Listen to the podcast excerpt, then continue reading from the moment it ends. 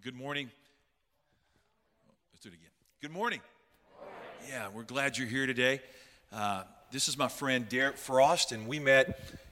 Hate to say when we met, I was a youth pastor, and he came through there uh, as a kid in high school, some, and then fast forward it, and he went off and man married over his head like I did, and got a wife, and went to seminary, served, and he's uh, served Highland Avenue Baptist the last five years and he's in transition right now, but he's a friend of mine. He was free today, and I said, Derek, I want you to come preach. So, Derek and Allison and their kids are here today worshiping. So, hey, let's put our hands together and thank Derek Frost and bless him for coming today. Come on, Derek. All right. And Derek is going to continue our series in Philippians. So, uh, hey, I'm just handing it over to you, man. I want you to take off. Appreciate it. Appreciate it. Um, yeah, my uh, I will go back a little bit and uh, refer to how I first saw Keith and uh, met Keith. But um, yeah, as a high school student moving here from Colorado, my dad was in the military and we moved around quite a bit, but it was our second station here. And we came from Colorado and, and uh, I ended up going to uh, Trinity School and I was Catholic. And um, so I had my first exposure to a Protestant worship service uh, in the chapel at, at Trinity. And um, I had some friends, a lot of friends that went to Frazer and some other places. And, and uh, so I was a, a, young Catholic teenager sitting at Frazer in a chair like this, just listening to Keith, just enthralled with Keith at that time. And uh, since that time, uh, what a pastor you all have. God has blessed you all uh, with Keith. He is such an encourager. Uh, he's brought so much encouragement to me in my life and in my ministry, mentor, encourager, and um, his spirit for prayer uh, is just awesome. So um, I thank the Lord that uh, for him, and I know you do too. And I thank him for this opportunity to preach um, God's word, to bring his message um, here to you um, this morning. And so we're going to continue in the series as, as Keith mentioned. And so uh, we're in Philippians 1 now. And so turn there with me to Philippians 1 and let's look at verses 19 to 26 today. Philippians 1 19 to 26. And the title of this message today is actually not what you see there on your outline. Um, I think the outline might say, Joy because of the failure. Uh, but God does that too, doesn't He? Praise the Lord. Thank the Lord that He does that no matter how we fail, no matter what takes place in our life. Um, he is the God of the impossible. He uh, brings His grace in every situation. So maybe that's next week. But this is uh, joy because of the future. Well, um, well, let's pray together and, and look into this. Um, dear Father, we just thank you for this time together. Thank you for your presence with us. Lord, we welcome you. We, we thank you. We thank you for your word, Lord. We thank you that, Lord, we're in a place, we're, we're in a country where we have easy access to your word, Lord. Lord, with technology, Lord, we can have it anywhere. Any time of the day, we just thank you for your word.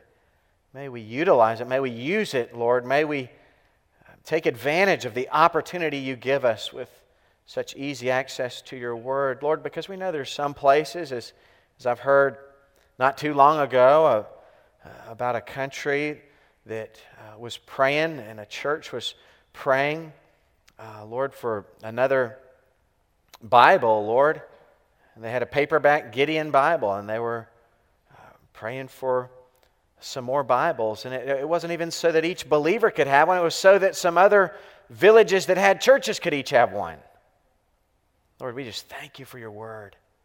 Speak to us through it. Lord, get me out of the way. Let us hear what you have for us this morning, Jesus. We pray it in your name. Amen.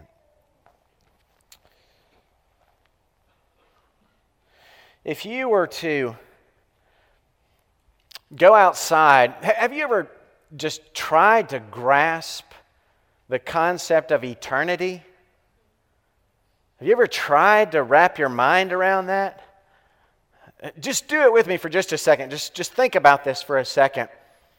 How long is eternity? Just, just try to grasp that. Imagine that you, you went outside, and uh, right here in, at Christ Community, you went outside and, and in some fictitious way, um, you were allowed to pick one blade of grass every hundred years and, and somehow, you know, God would sustain you through all this. You could live, you know, the whole time, but, but that's what you were allowed. And so you stepped outside and you got to pick your first blade, and then you, you had to let 100 years pass. And so you did that. And then you got to pick one more. So you picked that blade of grass. You had to wait 100 years. You got to pick one more.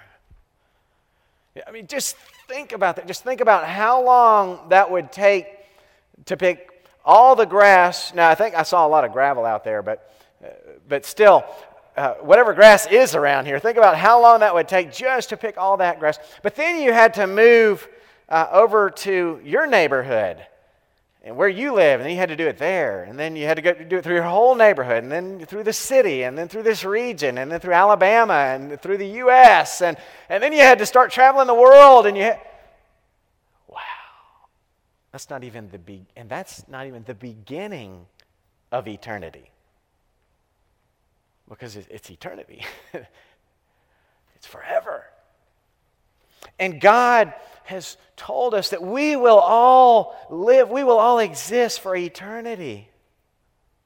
So this life is short. We're here for a second. A blink of God's eyes is like a thousand years, the scripture tells us. We're here for a second. And God has told us that every one of us will exist forever, for eternity. And we will either be in paradise and with Him forever in eternity, or we'll be in hell apart from Him forever.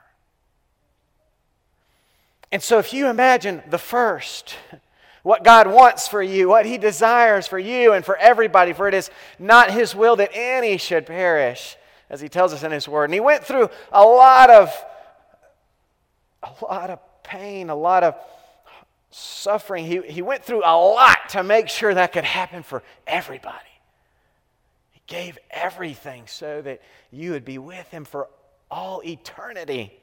And so, if you imagine that truth, that if you have heard his good news and you have responded and you have uh, acknowledged your own sinfulness and you've repented and you've put your faith in him, you've given your life to Jesus, you've trusted him to save you from your sins and their penalty, then he's come to live in you, and His Spirit lives in you, and He's with you, and, and you have that gift, and it's forever. And if you imagine how long you will be with Him and in paradise and perfection, no tears, no heartache, no sorrow, there is joy because of the future. That's the title. There's joy because of the future.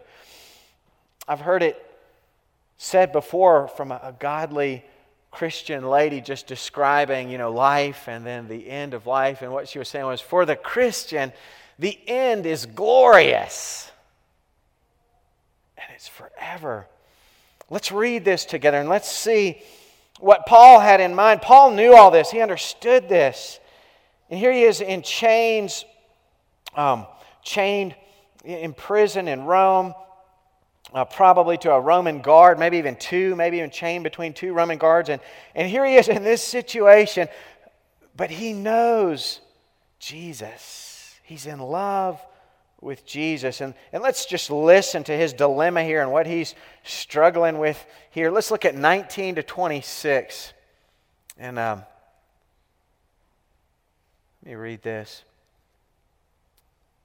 For I know that through your prayers, this is Paul speaking, for I know that through your prayers, uh, the, the Philippians, Philippian friends here, for I know that through your prayers and the help given by the Spirit of Jesus Christ, what has happened to me will turn out for my deliverance.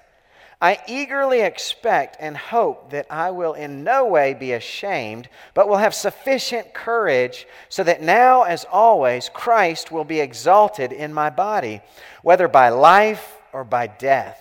For to me, to live is Christ, and to die is gain. If I am to go on living in the body, this will mean fruitful labor for me. Yet what shall I choose? I do not know. I am torn between the two. I desire to depart and be with Christ, which is better by far. But it is more necessary for you that I remain in the body. Convinced of this, I know that I will remain and I will continue with all of you for your progress and joy in the faith, so that through my being with you again, your joy in Christ Jesus will overflow on account of me.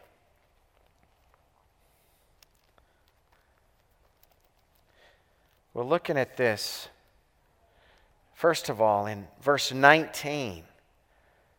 We notice this truth Rejoice. You can fill in your outline here. We notice this truth Rejoice. Prayers and the Spirit lead to deliverance. That's what Paul's saying here in 19. For I know that through your prayers, you guys are all praying for me. The Philippians, you guys are praying for me. I know that through your prayers and the help given by the Spirit of Jesus Christ, what has happened to me will turn out for my deliverance. Paul had the prayers of people. I'm sure he had his own prayers, and he had the Spirit of Jesus. And he said that equals deliverance. that equation equals deliverance. Well, what do you need deliverance from here this morning? Just ask yourself that question. Ask it before the Lord. Lord, Lord, show me, show me what you want me free from. What do you need deliverance from? As we mentioned right at the beginning, death and hell, uh, the penalty for our sin. Is that something you, you struggle with? You have a lot of doubts and you, you just hope, hope, hope that you know one day when your time comes you'll be with him. But you don't have a certainty. You need that certainty. You need deliverance from death and hell. Do you need deliverance from fear of death? Maybe you need deliverance from a financial situation. Maybe you know the other's done. You, you know you've got that faith in Jesus and you, you'll be with him forever. That's settled. Maybe you need deliverance from a financial situation. Maybe it's a relational situation you need deliverance from. Maybe it's an addiction. No matter how hard you try, no matter how much you pray and, and you, you just keep trying and trying, and this thing keeps tripping you up over and over, and you confess it, and then you're right back, right back where you were before. Nothing changes. An addiction. What do you need deliverance from? Well, God, God gives us an answer here. Uh, prayers and the Spirit lead to deliverance. Wow. Pray specifically. Whatever it is that God just put his finger on, he said, You need deliverance from this. You know it.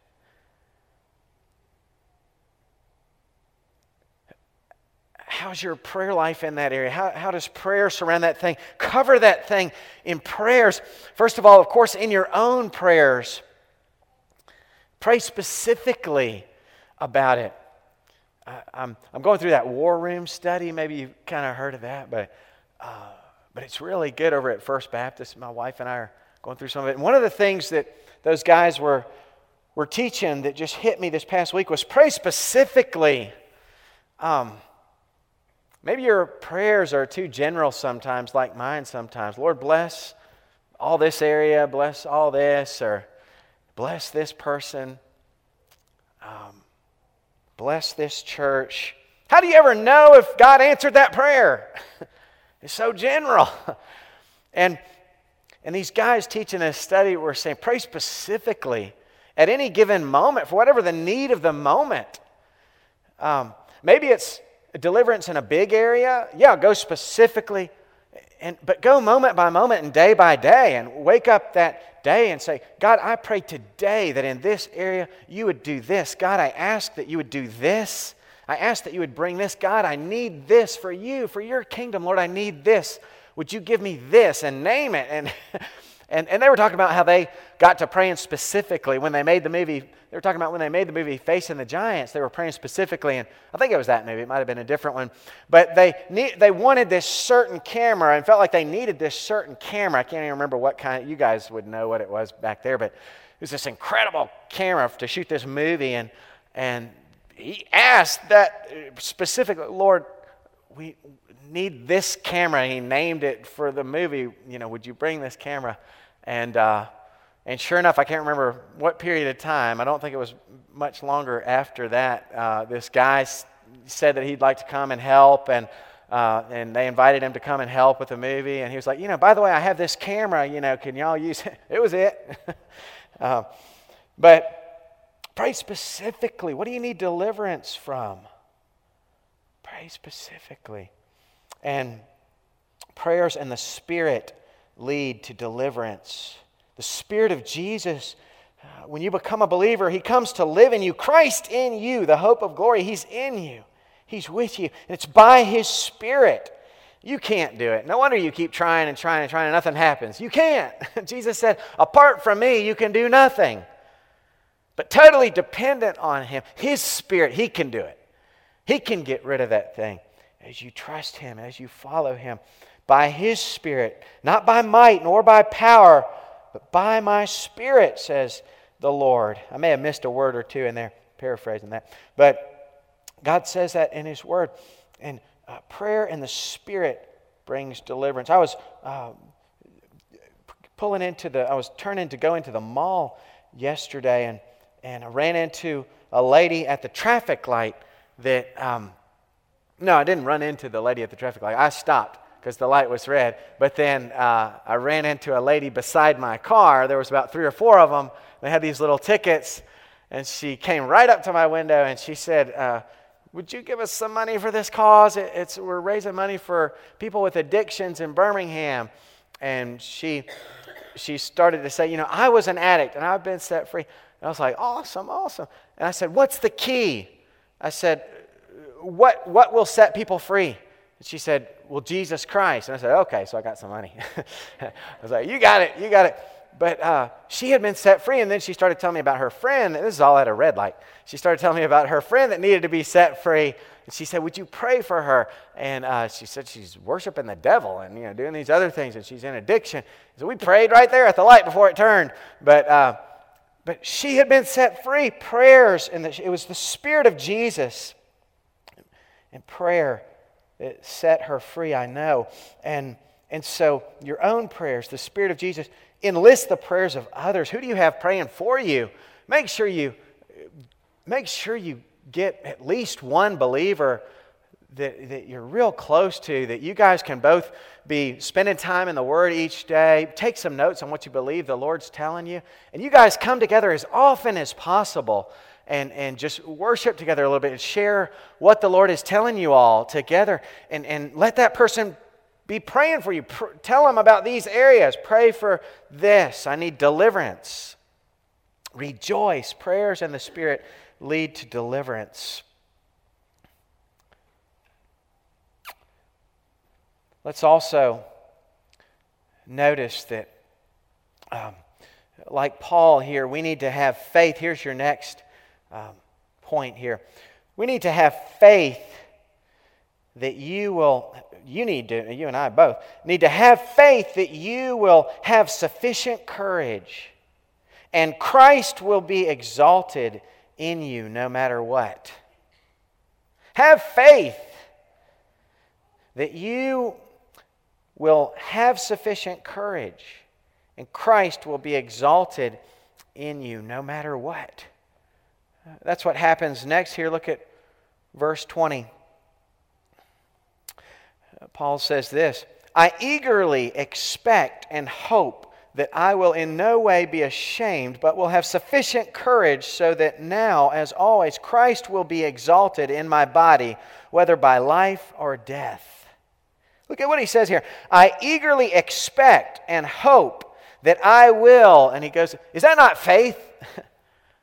to eagerly hope, to eagerly expect. That's what faith is. It's what trust in God is to wait upon the Lord, trust in the Lord, look expectantly to the Lord, depend on the Lord.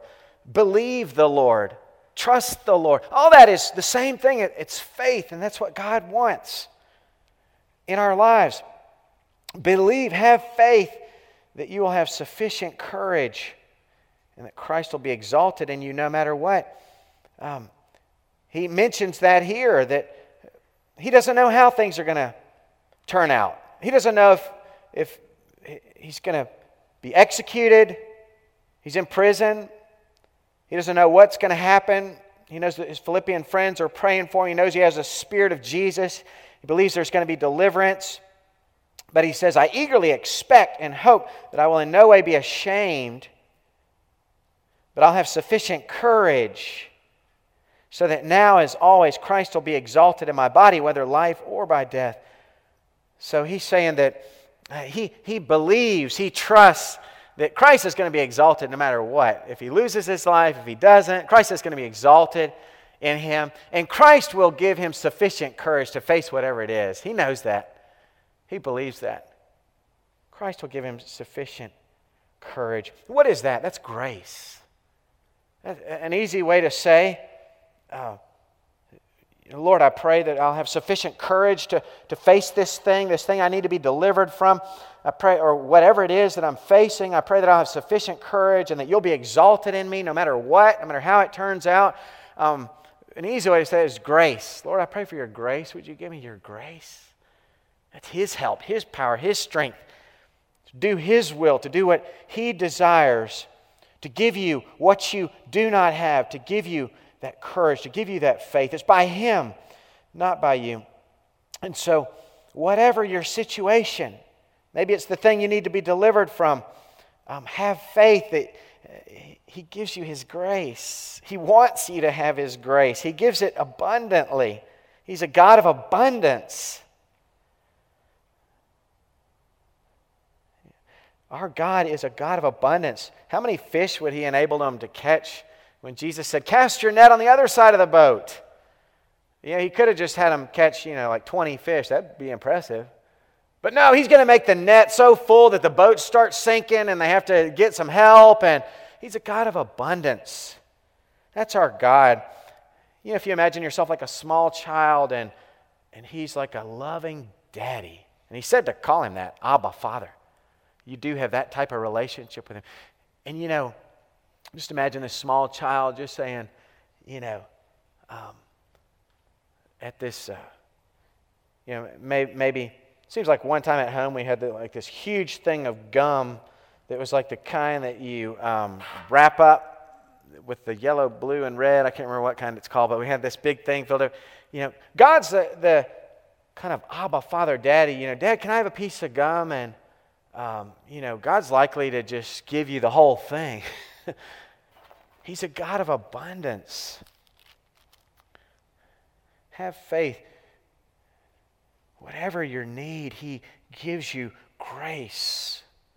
Lots of grace, whatever your situation.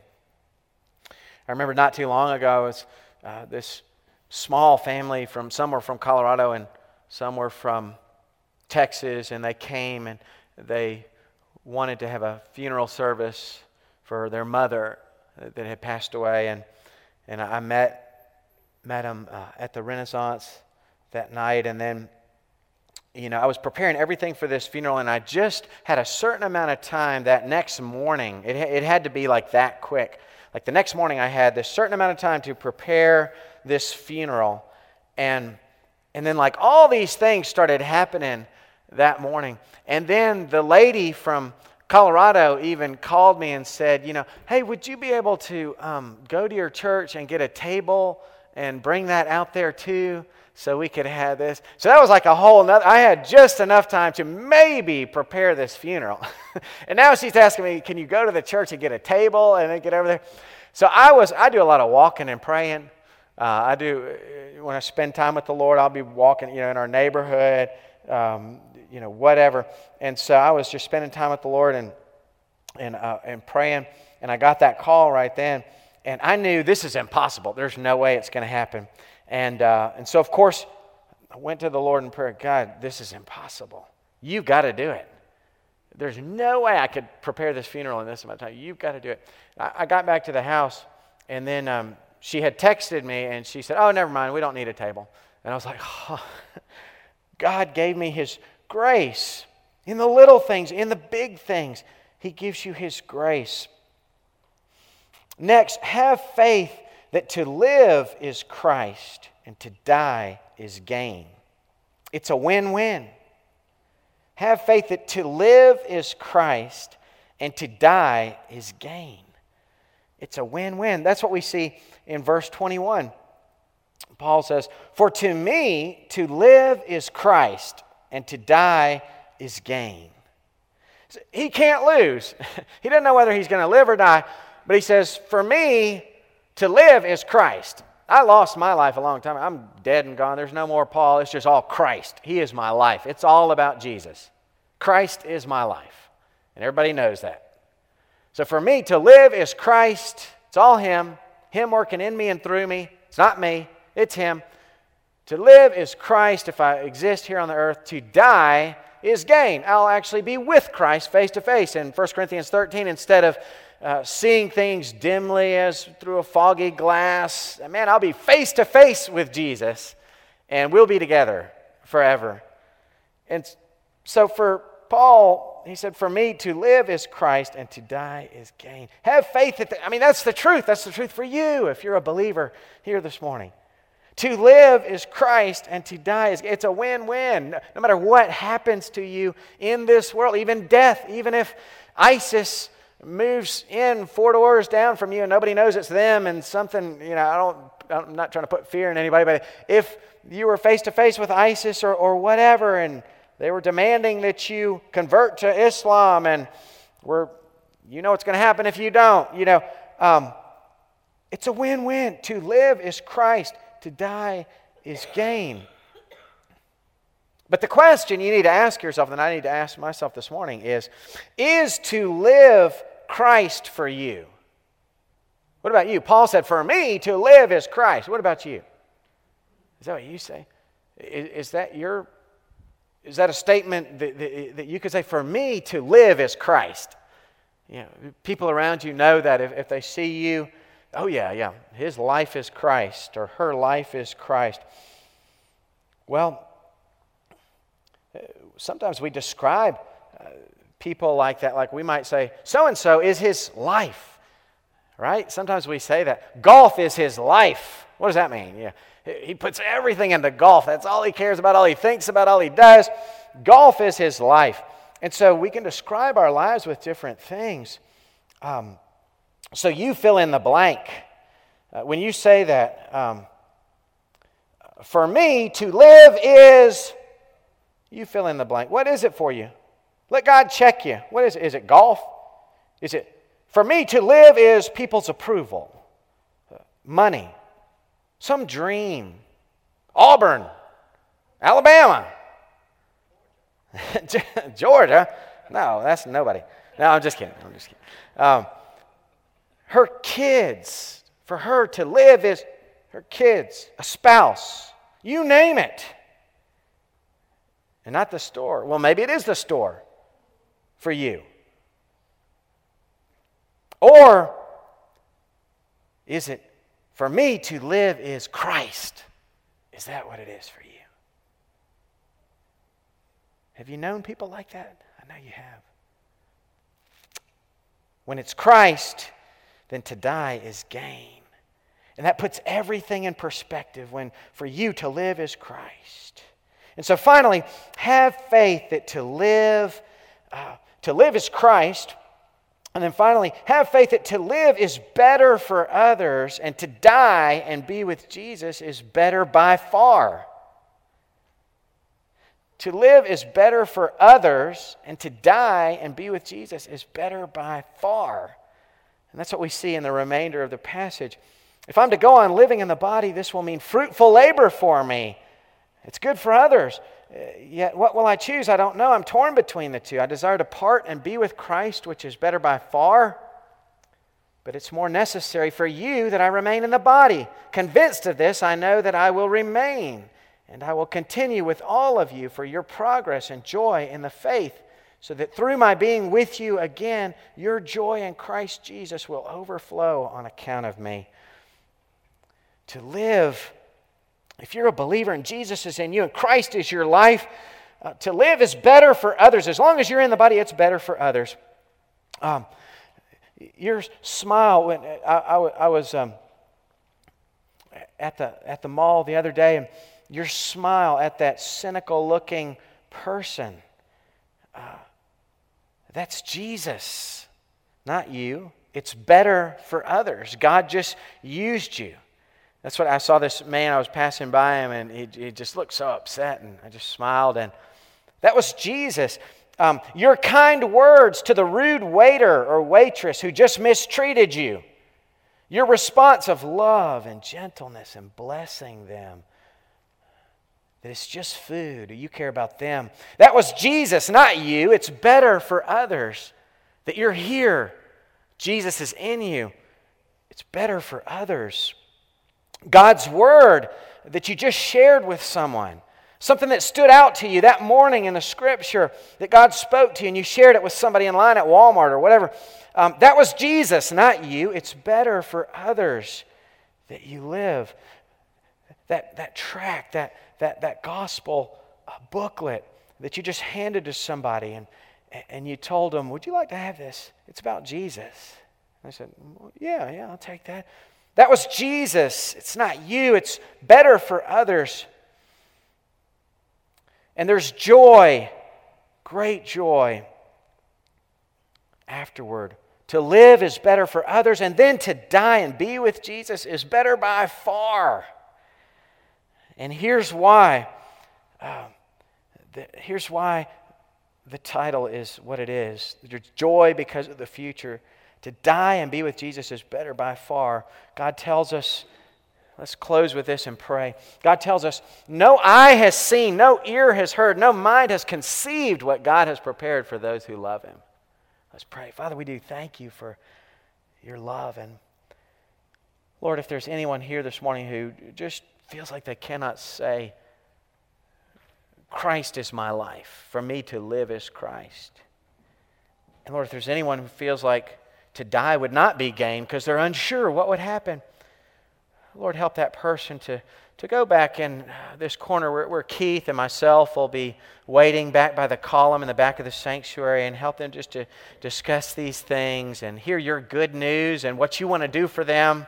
Anybody unsure, Lord, help them, prompt them, move them to, to come back there and talk about it. Anybody who needs to pray about these things or some type of deliverance, Lord, may they, uh, Lord, pray at their seat or, or come to the altar and pray. But Lord, we just pray you do your awesome work, and we pray it in your name, Jesus. Amen.